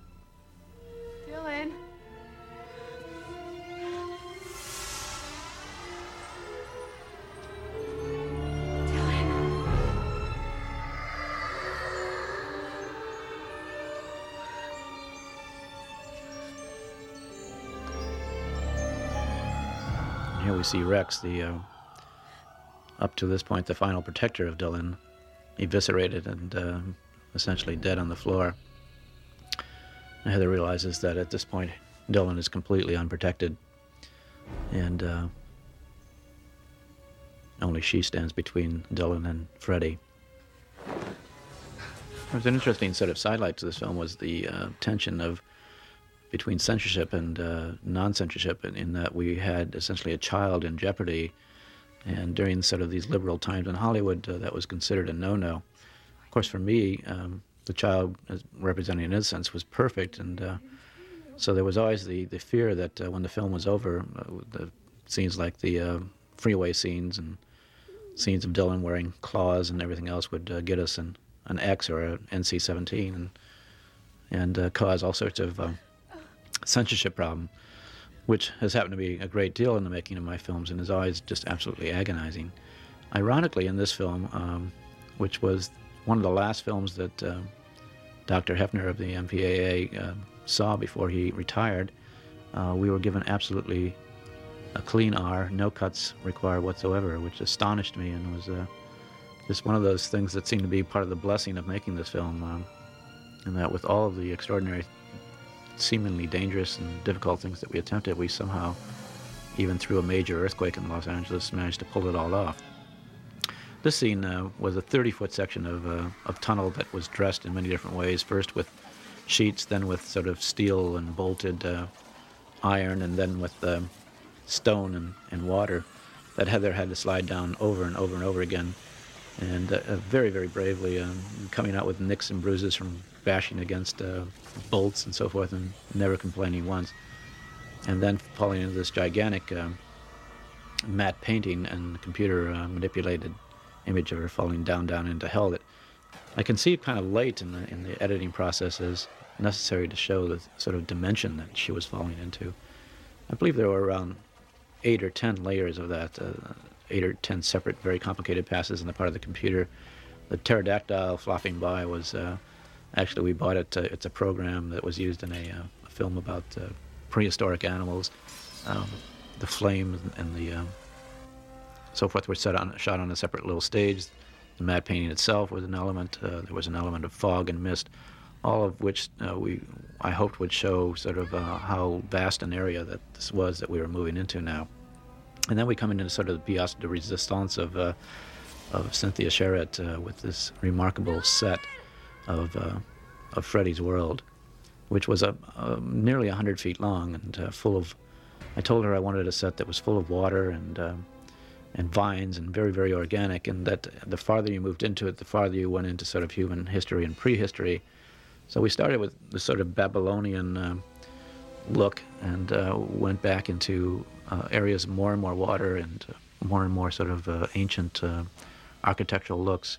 There's also, um, you know, the names of rivers from um, Dante's Inferno, and there the thing is redolent with all sorts of uh, symbology from various uh, mythologies of Western and, and Eastern civilization. And it brings us all back to the script, which, you know, is one of the central themes of this film, that, uh, you know, the scripts that we write somehow are not uh, detached and are not just artifacts of a, of a film industry, but they are part of uh, sort of a, an echo from our from the writers, in this case myself, uh, deepest subconscious and uh, are part of uh, something that is ultimately very, very real and in some ways not only uh, records what what happens in our lives, but in some ways determines or expresses it in a way that is controlling and uh, evokes events. Everything she had experienced and thought was bound within these pages. There was no movie. There was only her life. We originally had lots of shots of her searching for Dylan with Dylan running around, and we saw Dylan moving throughout the area. And ultimately, we took them out feeling like uh, we didn't want to show Dylan at all until the moment he found her. And that's moments, of course, before the final confrontation between the real Freddy and uh, and Heather. Here, one of the frightening images, we had um, uh, something like 20 moray eels and, and uh, a, a, a, sort of a bevy of uh, eel handlers trying to keep these things under control, and uh, ultimately had to have Heather picking picking one up. Although a rubber eel that he threw, just for those of you that are animal lovers.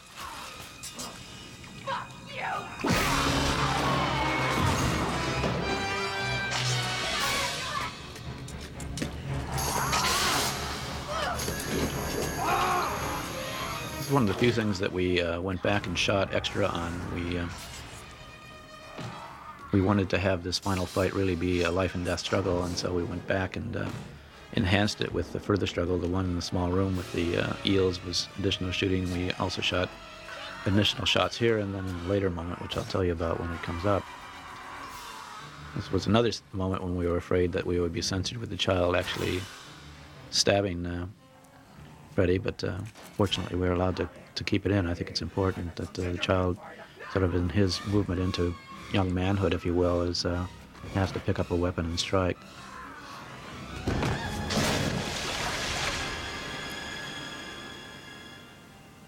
This particular moment right here was one of the first times that we had uh, Miko Hughes in the presence of Robert Englund made up.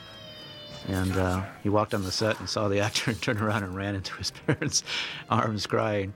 So we had to spend about half an hour just having him talk to Robert Englund and get used to the idea of uh, this.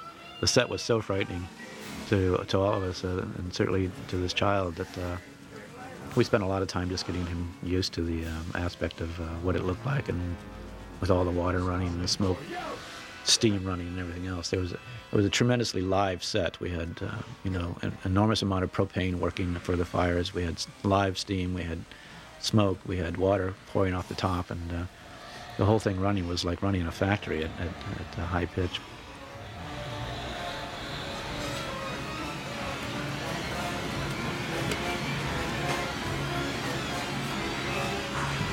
Part of the uh, tribute to, to Mark Irwin, our uh, cinematographer, would be that this set was much, despite the fact that it was 100 feet long, was still much smaller than it appears to be. Uh, um, the uh, the way he captured the uh, the huge dimensionality of it and the use of fire and lighting was, uh, I think, really extraordinary. Mark has the ability to move very, very fast, and at the same time to capture things in, in really magnificent detail and nuance in color and tonality and, and use of, of light and fire and, and other things like that. He uh, shot all the original uh, Cronenberg films up through, I believe, uh, The Fly, and uh, is uh, another talent that came to us by way of Canada. Here again, we have an iteration, a reiteration of uh, the original film. Nancy being stuck on the staircase once again struggling to get free. Uh, this came from early, early research we did on, uh, you know, things that were universal in nightmares, and one was falling, one was uh, drowning, one was uh, um, being stuck in something that uh, didn't allow you to run when you wanted to run. Uh, all of these things, I'm sure, going back to ancient times and probably the La Brea tar pits.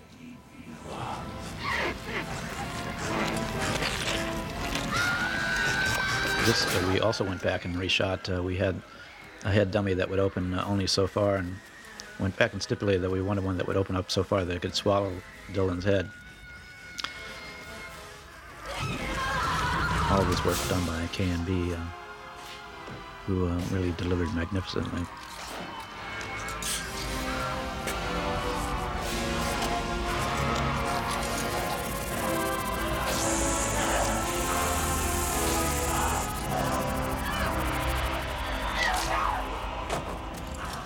This is a, a, another part that was enhanced from the original. Uh, it used to be that they just shoved Freddy in and uh, closed the door. And our test audience said that Freddy died too easily, and we sort of agreed. So we went back and shot uh, um, two days of, of just uh, tongue business here with uh, this extraordinary re- sort of resurge of energy on the part of Freddy, and uh, this very, very sort of frighteningly intimate attack that he does with his tongue, and Dylan's ultimate vanquishing of this sort of lingual snake type uh,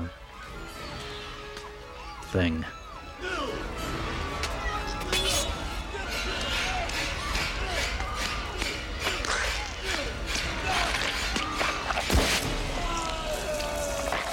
Heather, I think, said this was one of the most difficult things for her to shoot. This uh, this slimy thing being wrapped around her head continuously uh, for uh, you know two shooting days.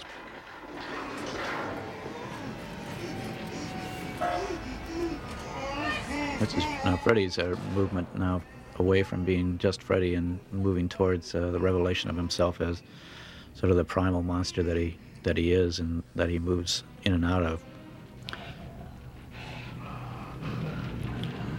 Again, uh, you know, a long series of morphing shots uh, to attain this.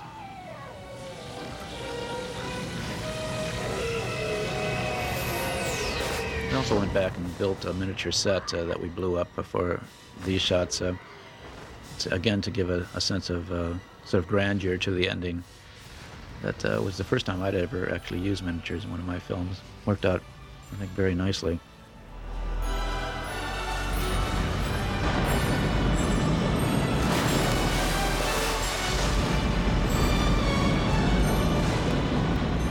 Introduced uh, miniature elements into the uh, final explosion here in the matte painting.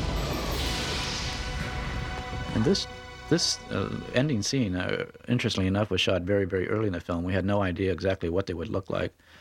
Um, there were big debates about how wet Heather should be and everything else, but we sort of just took our best guess. But uh, one of the a, a great example of uh, how films are shot out of sequence, and you're half the time you're just guessing what physical and mental state people will be in at, uh, you know, in the film uh, from coming out of the scene just before that you haven't shot yet. We also uh, had several revisions on how this scene ended with the script. Um, the final version being just my note to Heather saying, "Thanks for having the guts to play Nancy one last time." Um, at last, Freddy's back where he belongs. And glancing back through the script, you see actual descriptions of scenes that we have shot and that are in the film.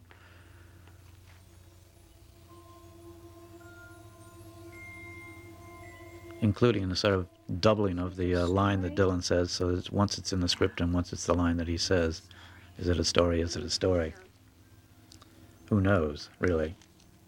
We open on an old. One interesting point was that uh, we did not have uh, opening titles in this film. I, I felt like um, I wanted this film to have an element uh, of a documentary to it, um, and that to have titles up front would be to openly declare this is a movie and not reality. So um, I early on told New Line I didn't want to do that, and they acceded to that. So um, it's an interesting point because a lot of people, when they watch it, keep waiting for the titles to come on. But uh, to me, it was important to save all of that until the very end when uh, it wouldn't interfere with the concept that uh, exactly what is the reality that we're dealing with here? Is it a documentary? Is it uh, is it a film? Is it scripted? Is it about real people? Um, and that uh, I think uh, was maintained by not having opening titles that said, you know, this and that or starring such a person, because uh, you have very much a feeling like, wait a minute, I'm watching. I, I know this is the real Heather Langenkamp. That's the real Robert Englund. So, is this film about just a documentary or what? What is it? So,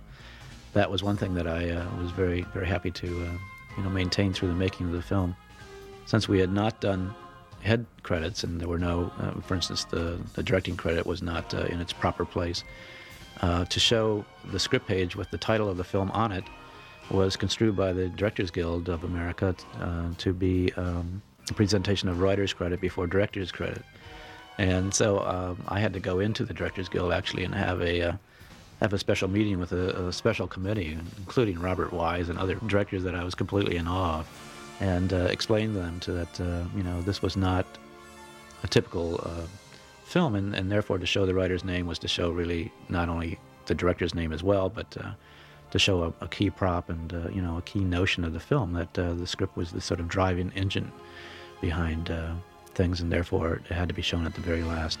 Otherwise, we would have had to cut that shot, and uh, I think a, a, key element of the film would have been lost. But uh, fortunately for our minor minor corner of film history, they very quickly granted us an exception.